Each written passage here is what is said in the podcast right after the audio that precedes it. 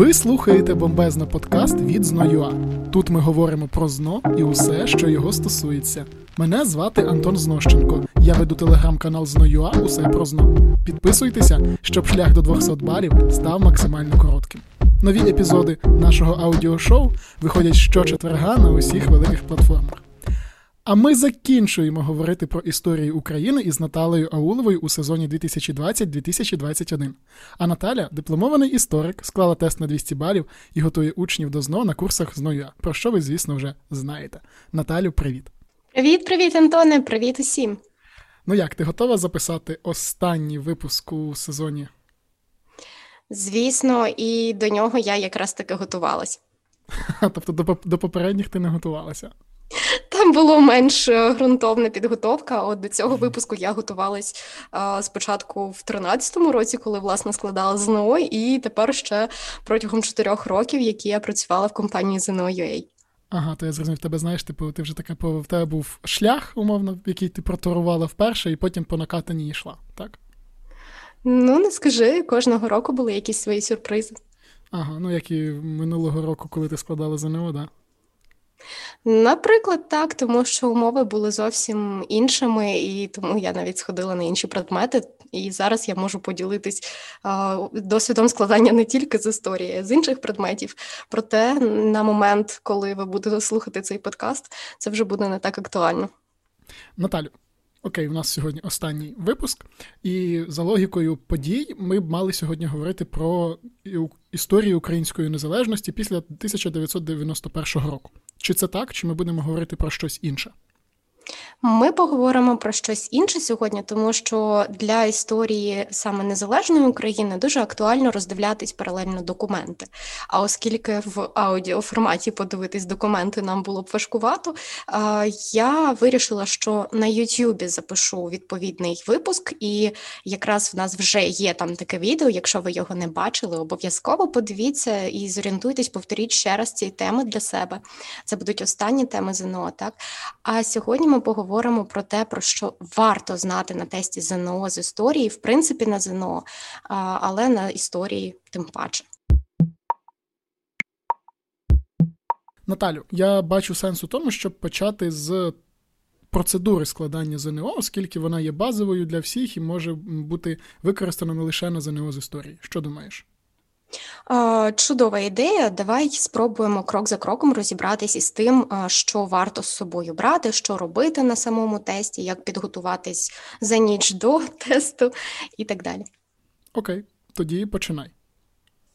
Окей, давай розпочнемо з загальних понять. Тобто, е, перше, що приходить в голову, це що взяти. Ви вже точно ходили на тести ЗНО, і тепер точно знаєте, що варто взяти дві-три чорні ручки, принципового принципової якоїсь різниці, чи будуть вони гелеві, масляні, які вони там ще існують.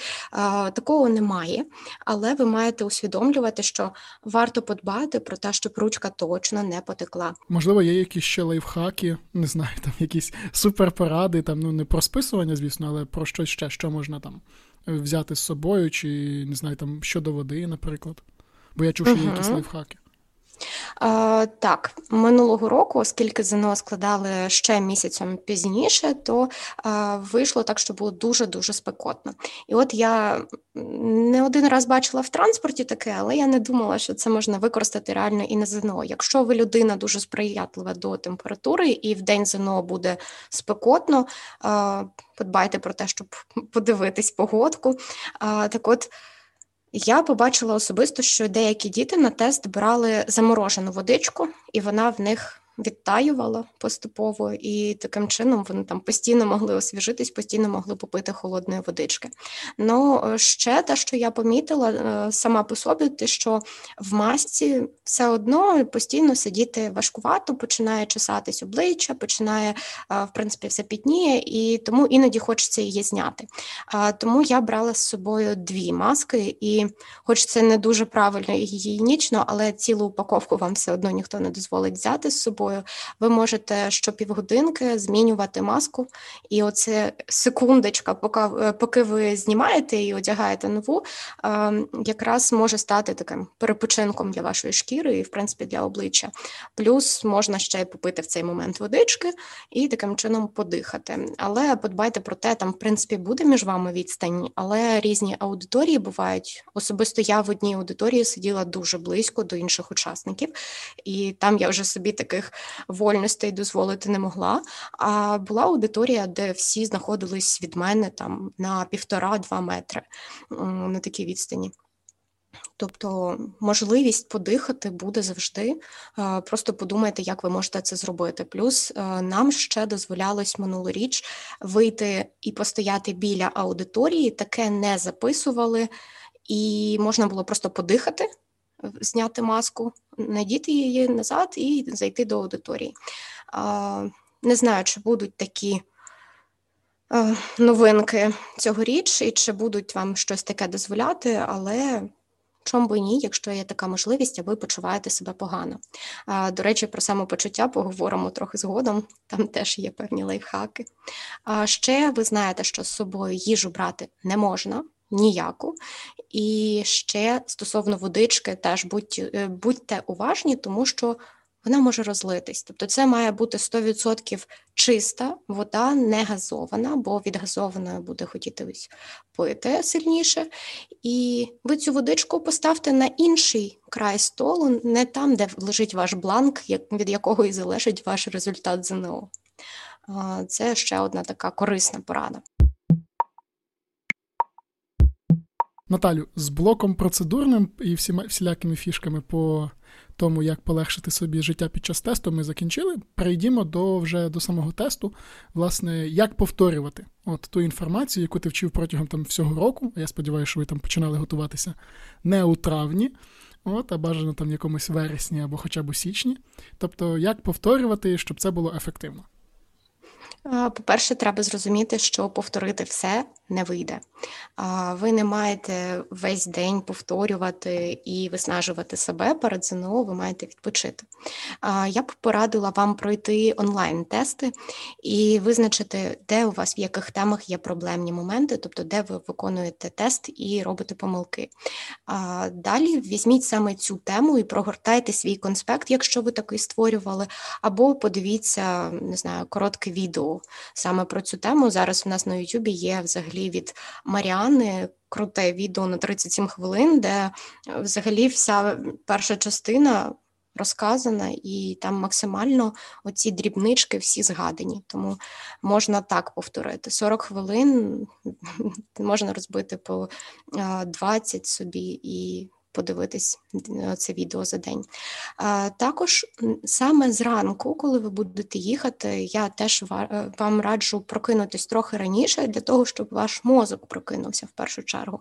Звісно, до моменту початку написання тесту він вже встигне трохи попрацювати, але все ж таки пам'ятайте про те, що ви будете використовувати саме цей інструмент, і він має бути активний.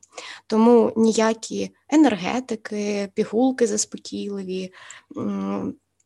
Цього всього приймати не варто, тому що енергетик перестане діяти десь посередині вашого тесту, і вам стане від того тільки гірше. Якщо казати про заспокійливе, ну седативні препарати вони трохи загальмовують вашу реакцію.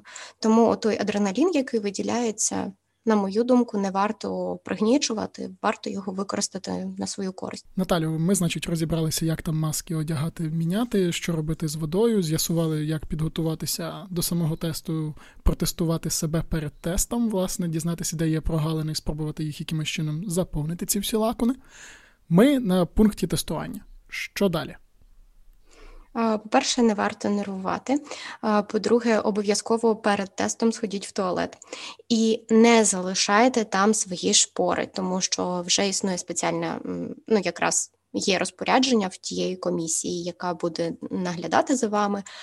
Вони обов'язково після вас туди зайдуть і заберуть всі підручники, телефони, все на світі. Ну, от з цікавих історій мені розказували, що хтось залишив в презервативі свій телефон в бачку унітазу.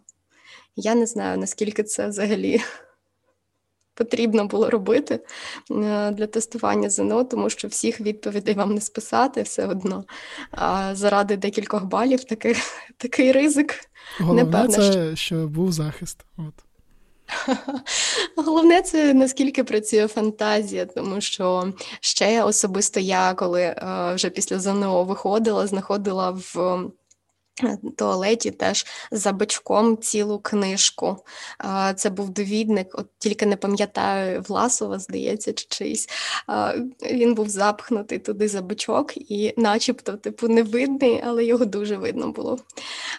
Далі, які ще були такі цікаві штуки, коли виходиш просто посеред тесту, завжди хтось ще знаходиться в туалеті, і буде багато питань: а як там, а там, як позначили, ну, типу, яка відповідь. Я вам, чесно кажучи, не дуже раджу з ними довго спілкуватись, тому що біля туалету все одно стоїть людина, яка слідкує, щоб ви там занадто довго не знаходились, і от якраз вони можуть зробити вам зауваження, через яке написання тесту для вас може припинитись. Будьте з цим обережні. А от стосовно роботи в кабінеті, тут е, точно варто звернути увагу на наклад вказані ваші ім'я, прізвища саме на наклейці. Вона буде наліплена у вас ем, на краю. На краю парти, ну, ви вже про це знатимете на момент, так, коли слухатимете нас. Далі ще супер-мега важливо. Перевірте, чи наклеєний а, оцей наліпка на вашому бланку наклеєна, співпадає номер із партою. Це теж важливо принципово, тому що ви можете заповнити чужий бланк. Також, якщо ви раптом впорались швидше, але печатку в своєму сертифікаті ви ще не отримали, не поспішайте йти. Це теж обов'язково і важливо, і можливо вам ще про це не казали десь. А Ще варто перевіряти, що ви ніде не залишили на бланку ніяких додаткових позначок. А, Там взагалі не можна писати імені, якихось додаткових знаків, слів і так далі, бо е, це може бути зараховано як е, спробу списати, і тому е, теж ваш результат буде анульований, будьте з цим уважні.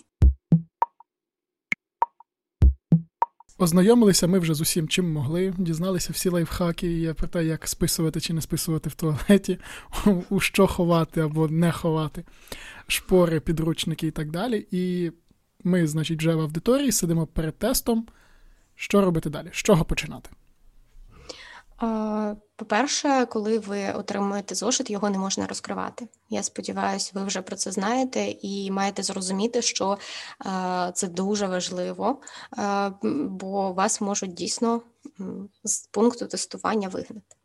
Далі, такий момент. У вас буде е, секундочка перевірити якість друку. От на що варто звернути увагу, так це на підписи на карті і на зображення. Ви не маєте шукати очима швиденько всі тести, чи знаю я, чи не знаю, чи впізнаю, не впізнаю. Ні, подивіться дійсно те, що варто подивитись, бо потім ви не зможете, ви підпишете документ, що ви отримали якісний зошит. Подивіться, чи всі сторінки дійсно у вас є, чи все продруковано, чи на картах і на фотографіях пам'яток персоналій, чи все там добре видно. Бо якщо ні, то вам мають замінити зошит. Ще на що варто звертати увагу і з чого починати тест. Ви знаєте, що історія України спочатку починається з частини ДПА, потім ЗНО. Так от, частина ДПА вона буде з 1 по 30 питання, але якщо ви пишете цілісну картинку, тобто вам повне ЗНО потрібне, дуже раджу починати саме з 31-го. Так ви не порушуєте хронологічність, оцю хронологію. Да? Викладу. Антоне, як ти вважаєш, як би тобі було зручніше починати одразу з першого і до останнього, чи йти з 31-го, а потім повернутися? Я за ЗНО складав двічі у 2013 році, 2019, тому що ми там посперечалися з моєю знайомою. От хто краще складав знову в підсумку вона не складала, там в мене е, автоперемога. От і в 2019 році, якщо я не помиляюся, мені було дивно, типу, що зошит починається не з не за хронологічним принципом, тобто там з епохи первісності, а з ХХ століття. От, І це мене не скажу, що там прям збило з толку якогось, але просто це було дивно. От, Перше, що я зробив, я просто взяв, проглянув усі питання за 20 століття, ну і потім, відповідно, проглянув усі питання з епохи стародавнього світу і до до 20 століття, відповідно, для того, щоб в мене ж я прочитав книжку Навчитися вчитися Барбари Оклі, і знаю, що типу, у нас два типи мислення. От, І, типу, ті питання, які я знав, то я, відповідно, їх відповів і пізніше. А те, що не знав, я дав шанс своєму мозку подумати над тим, поки я думаю над іншими завданнями. От, І якось так. Тобто для мене це не було якимось там критично важливим. От, Але починав я з епохи первісності. Мені просто за хронологічним принципом простіше було робити завдання. Ну, тут справа в тому, дійсно, що так більшість і радять починати. В чому тут фішка? Ви ці теми вивчали хронологічно. І тому, коли ви будете йти, вам буде допомагати те, що ви будете пригадувати. А, це я потім вчив там тоді-то. У мене там не знаю, день народження подруги був, і я якраз ту тему щось там вивчав, страждав. Чи перед Новим роком мені довелося там вивчити всі гетьманів руїни. А ви просто будете. Хронологічно згадувати, тому вашому мозку буде трохи простіше. А Далі ще така порада умовні позначки. Ви маєте виробити їх і для себе або використати їх, хоча б на саме на тесті. В мене були такі. Якщо я точно знала відповідь, ну тобто я беру завдання, підкреслюю в ньому ключові слова, перечитую ще раз, перечитую всі варіанти, знов повертаюсь до питання, перечитую його. Тобто три рази я питання читаю. Можливо, це мені допомагає писати тести непогано. Так от. Я маю такий в себе логічний ланцюжок в голові. Встановити приблизно до якої теми це питання. Якщо я розумію, до якої теми це питання, я згадую, а які взагалі були тези, які взагалі були а, явища в той період, що я там вивчала. І тоді знаходжу щось подібне або відповідне в варіантах відповідей. Це і є правильний варіант. Уважно треба дивитись там на всілякі соціальні, економічні чи політичні чинники, що саме вас питають. Тому що, от якраз коли ви перечитуєте тричі питання, прочитали, потім прочитали, виділили його, те, що саме вас питають, скоротіть його собі в голові, і перечитали варіанти, і знов повернулись до питання, то автоматично відповідь знаходиться. І от якщо ви точно певні, ви собі її обводите. Е, в плані номер завдання. Якщо ви точно не знаєте, ну такого бути не має, але все ж таки, якщо ви точно не знаєте, можна поставити там собі хрестик. Але я зазвичай собі ставлю знак оклику біля завдання, в якому я сумніваюся або одразу не знайшла відповідь. Довго я на кожному завданні не сиджу, тому що. Ну, сенсу в тому немає. Я не побачу нічого нового, тому що я його вже прочитала тричі. От і коли я вже весь повністю всі завдання, тест виконала, я тоді повертаюсь. Ну, спочатку, звісно, я рахую кількість е, оцих своїх знаків оклику, розумію, що приблизно я можу зробити от стільки помилок, і треба скоротити їх обсяг. І тоді я повертаюсь до цих питань. А там я вже починаю перекручувати, передивлятись, згадувати, про що саме вони могли запитати, бо багато тестів виконаних на освіта ЮА, на Львівському регіональному. В принципі, в нас багато платформи тренувальних тестів. Так от це допомагає зрозуміти, що вони хочуть від тебе. І коли в мене там залишається два-три знаки оклику, то я зазвичай заспокоююсь, тому що розумію, ну все, результат буде ок. Просто тепер треба вгадати. Ну, зараз вже я так не роблю, але перші роки це так і виглядало. Наталю, на ЗНО з історії України значна частина, ну не значна, добре, декілька завдань бувають е, з цитатами. Можеш дати якісь поради, як з ними працювати? Слухай, Антоне, ти тут дарма виправив себе, тому що дійсно значна частина, адже зараз така тенденція останніх років майже все питається через цитати. Тобто ти маєш спочатку визначити, що це за подія, про що йдеться, а потім ще й про цю подію знайти правильний якийсь варіант, відповісти на питання. А, Як тут можна працювати? А, Фактично, тобі варто спочатку. Прочитати цитату, а не завдання, як би то не було дивно. Коли ти читаєш цитату, ти е, одразу собі виділяєш або підкреслюєш, або обводиш, як зручніше, виділяєш собі ключові слова. Що це може бути?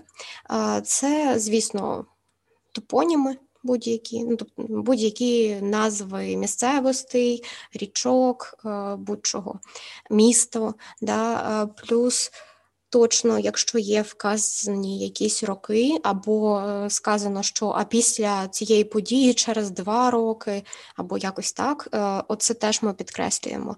І імена. Теж варто підкреслити. І останнє, що теж е, шукаємо в цитатах, це будь-які терміни, які ви вивчали за програмою ЗНО.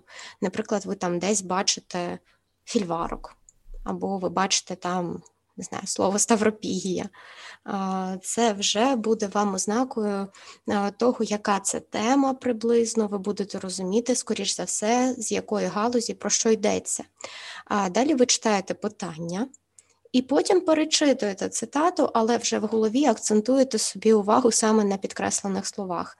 Читаємо варіанти відповідей і шукаємо відповідний правильний з останніх там прикладів, не знаю, мені дуже допомагало, якщо це про якийсь договір питають, хто з ким його заключав, варто подивитись, як називались ці сторони, бо там про царя Володар, всія Русі, якось там вони так писали. Ну, тобто, отакі штучки на них варто звертати увагу, коли ви виконуєте в принципі тести. І коли ви тренувальні тести зараз ще виконуєте, дуже допомагає звернути увагу на цитати, які були неправильними для вашого конкретного питання, тому що вони можуть стати правильними у питанні, яке трапиться на вашому тесті ЗНО. Тому звертайте увагу на все, з чим тренуєтесь. В принципі, з цитатами мені все зрозуміло. Просто читаємо, підкреслюємо те, що головне, і співвідносимо, тобто співставляємо з періодом, плюс-мінус і з тими історичними особами або подіями. А як працювати з датами? З датами потрібно було працювати протягом року. Якщо раптом ви Упс. лінивець Е, і не вивчили всіх дат, або вивчили, але не всі дати, то з власного досвіду надам вам декілька порад. По-перше, звісно, не варто намагатись одразу вгадати. Ну, типу, одразу всі чотири варіанти, куди палець ткне, туди і поставлю. Якщо ви вчили хоч деякі з них, то ви можете вилучити ті, що ви, ну, наприклад, вам трапилось чотири дати, треба обрати, в якому році відбулася подія, і ви точно знаєте, що в інші роки відбулось щось інше ви раптом його вирішили вивчити. І оце якраз можна викреслювати собі. Приберіть зайве. Взагалі, е, цей метод працює завжди. Тобто е, я собі, коли проводжу перевірку після того, як відповіла на всі питання, я просто. Пояснюю, чому інші варіанти не підходять. Якщо ви можете собі це пояснити, супер, ви їх викреслюєте, і таким чином у вас залишиться одне з двох, хоча б в ідеалі, так, або взагалі все можна викреслити. Ну і там за теорією вірогідності, оскільки математика була цьогоріч обов'язковою, ви точно знаєте, про що я кажу, у вас більше шансів вгадати ту дату. Точно не варто орієнтуватись на місце питання в тесті, бо ми начебто знаємо, що там все хронологічно. Ми начебто знаємо, що там тема за темою мають питати вас. Але вже було колись питання про самостійну Україну і е, Україну і реденту.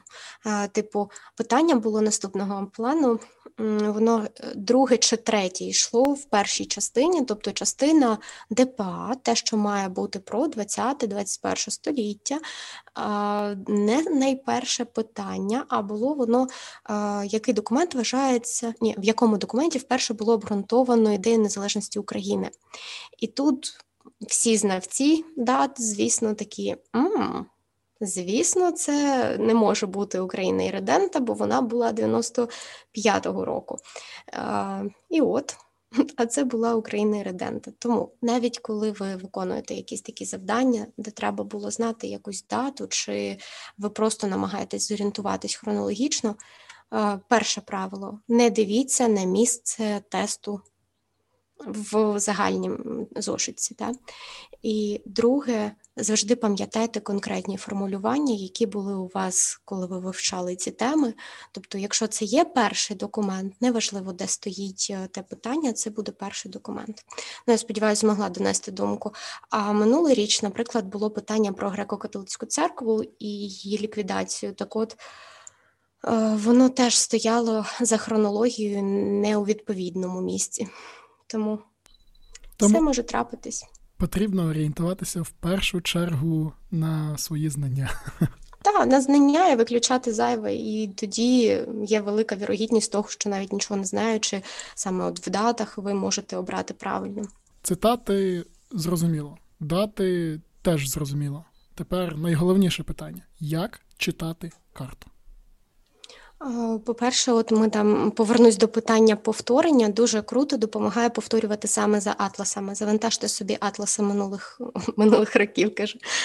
Просто атласи завантажте з 7 по 11 клас і прогортайте їх, продивіться умовні позначення, познаходьте їх саме відповідно на карті. Бо всі ваші питання ЗНО це ті чи інші позначки з атласу, які просто в яких прибирають все зайве і питають вас там, а що це за територія? Ну, відповідно вам треба позначити. А, Так от, як працювати саме з картами, перше, куди ви дивитесь, це умовні позначки або легенда карти. А, Якщо там немає її, то це вже проблема. Але якщо вона там є, скоріш за все, правильну відповідь ви вже можете знайти, навіть не дивившись на саму карту. А Далі ви дивитесь на карті, знаходите. Де ці позначки відмічені, наприклад, це може бути місце укладення договору, і, наприклад, Гадяч. Ви бачите, що договір був укладений в Гадячі. Не так багато гетьманів Гадячі укладали договір. Або місце битви. Знову ж таки, по битві ви можете зорієнтуватись рік, хто це робив, сторони, які там між собою воювали. Тобто, спочатку працюємо із тим, що маємо, потім перечитуємо ще раз питання, дивимося відповіді і відповідаємо. Тобто, всі підписи, все, що там на карті міститься. Прямо всі-всі читати, звісно, не потрібно, але їх зазвичай зайві то і прибирають. Тому ви просто продивіться, які там міста позначені, які там є умовні позначки. Ще варто запам'ятати, що походи позначаються стрілочками, території вони просто обводяться жирною лінією. Ще які були проблеми. Я просто згадую з розборів ЗНО і з питань моїх учнів, які були проблеми, які виникають. Оце варто знати. І якщо раптом вам трапляється три з семи. Боже, це ж найлегші питання, тому що якщо мапа в питанні там, де потрібно брати три правильних варіанти з семи запропонованих, ви просто берете і задаєте до карти оте питання. Ну, наприклад, за допомогою цієї карти можна визначити місце знаходження чогось там. І ви просто дивитесь на карту, якщо ви місце знаходження цього не бачите, воно ніяк не позначено додатково, ви викреслюєте цей варіант. Якщо бачите, обводите. Все. Знову йдемо методом виключення. Правильно? Угу. Окей, зафіксували. Наталю, ми з'ясували вже з тобою тепер, як проходити увесь тест, тому що ми його пройшли. Єдине, що ми не розібрали, це цих хлопців на фотографіях, але ну, переважно хлопців, переважно на фотографіях, але це тема для, як на мене, для окремого подкасту, тому що там багато всяких візуальних штук. Тому хотів тебе спитати наступне: яка частина складніша? ДПА чи та, що до ХХ століття? О, Слухай, для всіх по-різному, звісно, хтось захоплюється історією саме ну, більш давніми якимись періодами. Я обожнюю, наприклад, взагалі все, що пов'язано з палеолітом, літом, бо там максимально все логічно. А комусь подобається сучасна історія України. Єдине, що можу сказати, для мене ДПА видається саме перша його частинка, там, де початок 20-го, там мені видається складним, бо дуже закручують. Ще Друга світова дуже складна. А от якщо ми кажемо про післявоєнні часи, там достатньо просто знати відповідність терміни. Які були характерні епохи, е, епохам, так оці терміни, якщо ти вмієш співвідносити з епохою, взагалі проблем не має виникати. Ти просто шукаєш відповідність і все. Або навпаки, там викреслюєш те, що не могло бути в зазначений період, і все. Ну і плюс там дуже подібна вся система, постійна деформована економіка, постійна криза, дефіцит, тобто там майже нічого не змінюється. А, от. Ну, не знаю, дуже складним для мене є саме сучасна історія України. Я маю на увазі 21 сторіччя, тому що там намагаються придумати якісь питання, щоб вони були достатньо патріотичними, і щоб вони там якось відображали загальну зараз е, ідею національну. Коротше, вони так їх викручують, що іноді не зовсім розумієш, що вони хотіли спитати. Я сподіваюся, що цьогоріч будуть адекватні питання, бо останнє завжди супер-мега очевидне, а от документи це дійсно важко, тому що діти не всі. Далеко не всі читали конституцію. Ну, акт проголошення незалежності він коротенький, але от там декларація про суверенітет, хоча вона теж не дуже довга. Тобто, ці Конституція, декларація, акт проголошення незалежності, про економічну самостійність е, ще акт, і ще дуже важливо подивитись мінські угоди, тому що вони вже внесені в ЗНО. Продивіться про що вони, про що йдеться в мінських угодах, хто їх підписував, хто там взаємодіяв, тому що фактично їх поки в конкретно такому контексті не було. І дуже полюбляють ще Будапештський меморандум згадати. Оце теж такий топ документів, які варто продивитись. Угу. Зрозумів. А як щодо ще питання, от я згадав, поки ми поки ти розповідала про на хронологію, тому що пам'ятаю, був скандал два роки тому, якщо я не помиляюся. От він був пов'язаний з хронологією, здається, життя і діяльності Івана Мазепи.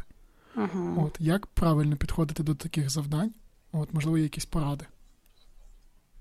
Так, я якраз була серед тих людей, які це завдання виконали правильно, тому можу пояснити логіку того тесту і в чому була помилка. Машина. Ні, я просто е, виконувала дуже багато тестів, і через це я розуміла логіку укладачів тестів. Типу, знаєш, коли ти спілкуєшся з кимось, е, ти починаєш мислити. Приблизно так само. Ну, тобто, наше коло скажи оточення мені, формує скажи світогляд. Мені, скажи, хто твій друг, я скажу, хто ти. Так, так. Тобто, ну я, звісно, не спілкувалася з закладачами тесту, але я спілкувалася з їх роботою, з продуктом їхньої роботи.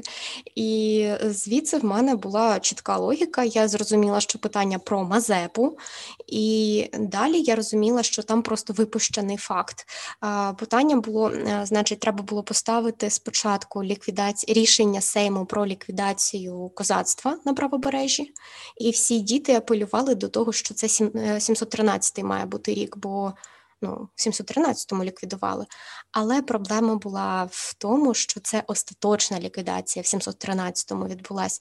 А саме рішення про ліквідацію воно було раніше набагато, і а, воно якраз спонукатиме Семена Палія підняти повстання. І оцей е, пропущений Семен Палій підвів взагалі всіх школярів того року, тому що вони не подумали про це. А далі було наступною була подія, що Мазепа стає гетьманом обох берегів. Ну, типу він приєднав правобережжя. І тут я собі зрозуміла, що блін, вони хочуть, щоб ми пов'язали оці дві події. Ну, типу, просто випущений один факт, а так загалом це ж дуже логічно. Типу, проголошення, те, що вони будуть ліквідовувати козацтво, Семен Палій випущений, потім продушення Палія і якраз. Виходить об'єднання права лівобережжя, і далі знов дві події, які між собою пов'язані, і теж з життям Мазеп. Тому, коли виконуєте завдання на хронологію, по-перше, якщо ви раптом умнічка і вивчили дати, підпишіть дати. Якщо ви знаєте якісь дати, але не усі, спробуйте згадати хоча б за кого було? Ви зазвичай вивчаєте історію за правління когось. Там спочатку у вас будуть князі, потім у вас а, вже буде знову ж таки царі, але а, про царів ви дуже не вивчаєте, але про гетьманів вивчаєте. Тобто це князі, гетьмани, хтось має бути. І вже розставляєте їх хронологічно. Можливо, ви дати жодної не знаєте, проте знаєте, хто за ким йшов. Ще дуже допомагає знову ж таки епохи розставити. Згадайте, в яку епоху це було, хоча б так. Ну, типу, там не знаю, національно визвольна, руїна це чи що. І знаєте, я ще закцентую отут увагу, що усе там, де немає дат, але якась там описана подія, знову ж таки, питання на хронологію і так далі. Ваш зошит це ваше місце, де ви можете писати будь-що захочете ну, бажано писати по темі. Тобто, і там, де вказано якась подія, то що йде не вказана дата, поставте там дату. Це дозволить вам ну, мати на оці це все діло, не тримати в голові, відпустити це, і краще тоді проаналізувати питання. От ви таким чином будете менше плутатися. Тому, як на мене, це дуже-дуже важливо писати там дати або додавати від себе якусь інформацію, яка буде вам корисна. Якщо, припустимо, от ви зараз ще не знаєте відповіді на питання, тобто ви там вагаєтесь між двома варіантами. Ви напишіть те, що там знаєте, типу додаткові якісь штуки, а підіть далі, наступне питання розгляньте, а потім поверніться до нього і подумайте, можливо, ви там дізналися щось, що серед інших питань дізналися таке, що дасть відповідь на попереднє питання. Тобто таке теж може бути. От, спростіть собі життя. Коротше, пишіть е, в зошиті е, те, що вважаєте за необхідне. Наталю, значить, ми з тобою вже до ЗНО підготувалися, прийшли, написали, зошит обмалювали, порейдали всі дати, прописали, які знали, які не знали, вдіяли за системою правил виключення і так далі. Підходимо до кульмінації, власне, переносимо правильні відповіді наші у бланк. Як це робити грамотно, скільки часу на це варто давати самому собі, як краще робити? Ну, тут вже поділюсь своєю особистою історією краху. Тому що минулоріч, коли я писала ЗНО з української мови, так вийшло, що я втратила декілька балів е, через ну, через тупість. Не знаю, як це ще можна назвати, необачність, тому що я поклала бланк на зошит. Перше правило: ви не кладете бланк на зошит, він має лежати окремо на парті. Чому? Бо укладачі тесту для того, щоб красиво скомпонувати інформацію, можуть ваші ці клітинки з відповідями розташувати з різних сторін, як вийшло і в українській мові. І я фактично випустила два завдання, і потім, коли мені не висти... ну, точніше, залишились в мене ще е, пусті клітинки, я зрозуміла, що я провтикала і не те, що треба, вписала взагалі. Е, виправити це вже було важче, тому що е, я почала виправляти заплуталась, нічого не вийшло з того, і я так втратила декілька балів. А їх і так було там не супер, бо українська мова забувається народ. На жаль, так от. Перше, бланк ми кладемо на парту. Друге, не заповнюйте бланк, поки ви повністю не пройшли весь зошит. Скільки варто виділити собі часу? У вас 60 питань. Явно, що поставити хрестик це секунд 10, але ще їх потім звірати. Мені вистачає хвилин 10, але я не дуже хвилююсь через це. А от вам я раджу десь півгодини залишити часу. Якщо виходить, робіть так. Якщо раптом є якісь питання, над якими ви хочете подумати, отут. Варто бути дуже дуже уважним, тому що я б дуже не радила переносити відповіді до того, як ви визначились з усіма питаннями. В чому проблема? Ви можете просто випустити один варіант, через це збитись, і потім втратити багато балів, тому що виправити все у вас вже не вийде. Так, ще з важливого ми маємо пам'ятати про те, що заповнюються тільки хрестиками. Я сподіваюся, як для четвертого, для декого третього ЗНО ви вже про це знаєте і розумієте. Хрестик має бути із куточка в куточок. Це принципово теж важливо. Це не може бути маленький обережний хрестик всередині клітинки. Ні, будь ласка, ставте нормальний хрестик, як це на вашому зразку позначено. І дуже велике питання виникає із е, заповненням оцих останніх питань, де потрібно 3 е, з 7 вписати цифрами. Якщо раптом ви чули колись скарги вчителів на ваш почерк, я вам дуже раджу звернути увагу на те, як на бланку позначені цифри, і перемалювати їх, тому що іноді ваша сімка може нагадувати двійку чи ще щось. І таким чином ви втратите бал, хоча відмітили б правильно. Ну і ще останнє ви ставите один пальчик на бланк, інший пальчик на зошитку і перевіряєте, чи точно ви переносите відповідь там з третього завдання в третю клітинку бланку.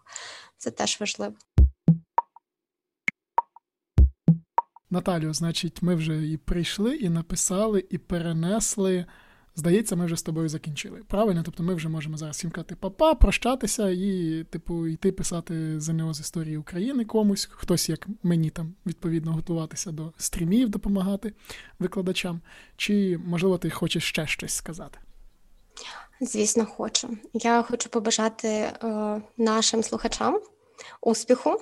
Е, пам'ятайте, що ваш тест вже написаний вами. Ви його писали протягом року, коли готувались, і тепер вам залишається тільки внести правильні відповіді в ваш бланк.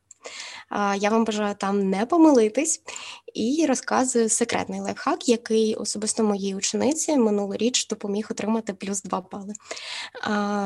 Коли будете їхати на тест ЗНО або снідати напередодні вашого ЗНО для того, щоб запустити свій мозок, і він працював саме в правильному руслі, зайдіть на Львівський регіональний центр оцінювання якості освіти.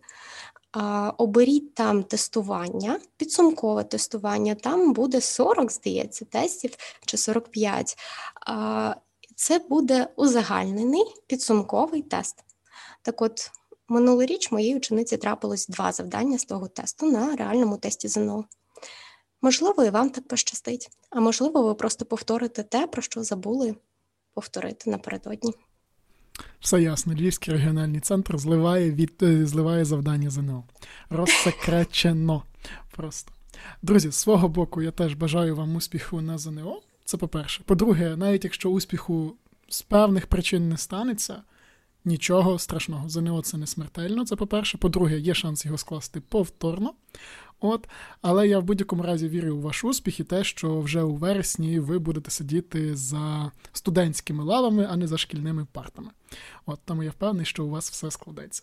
Також з свого боку хочу подякувати усім слухачам, які тут з нами вже з вересня минулого року, які цілий сезон так само вчилися, готувалися до ЗНО з історії України і з української мови і літератури включно.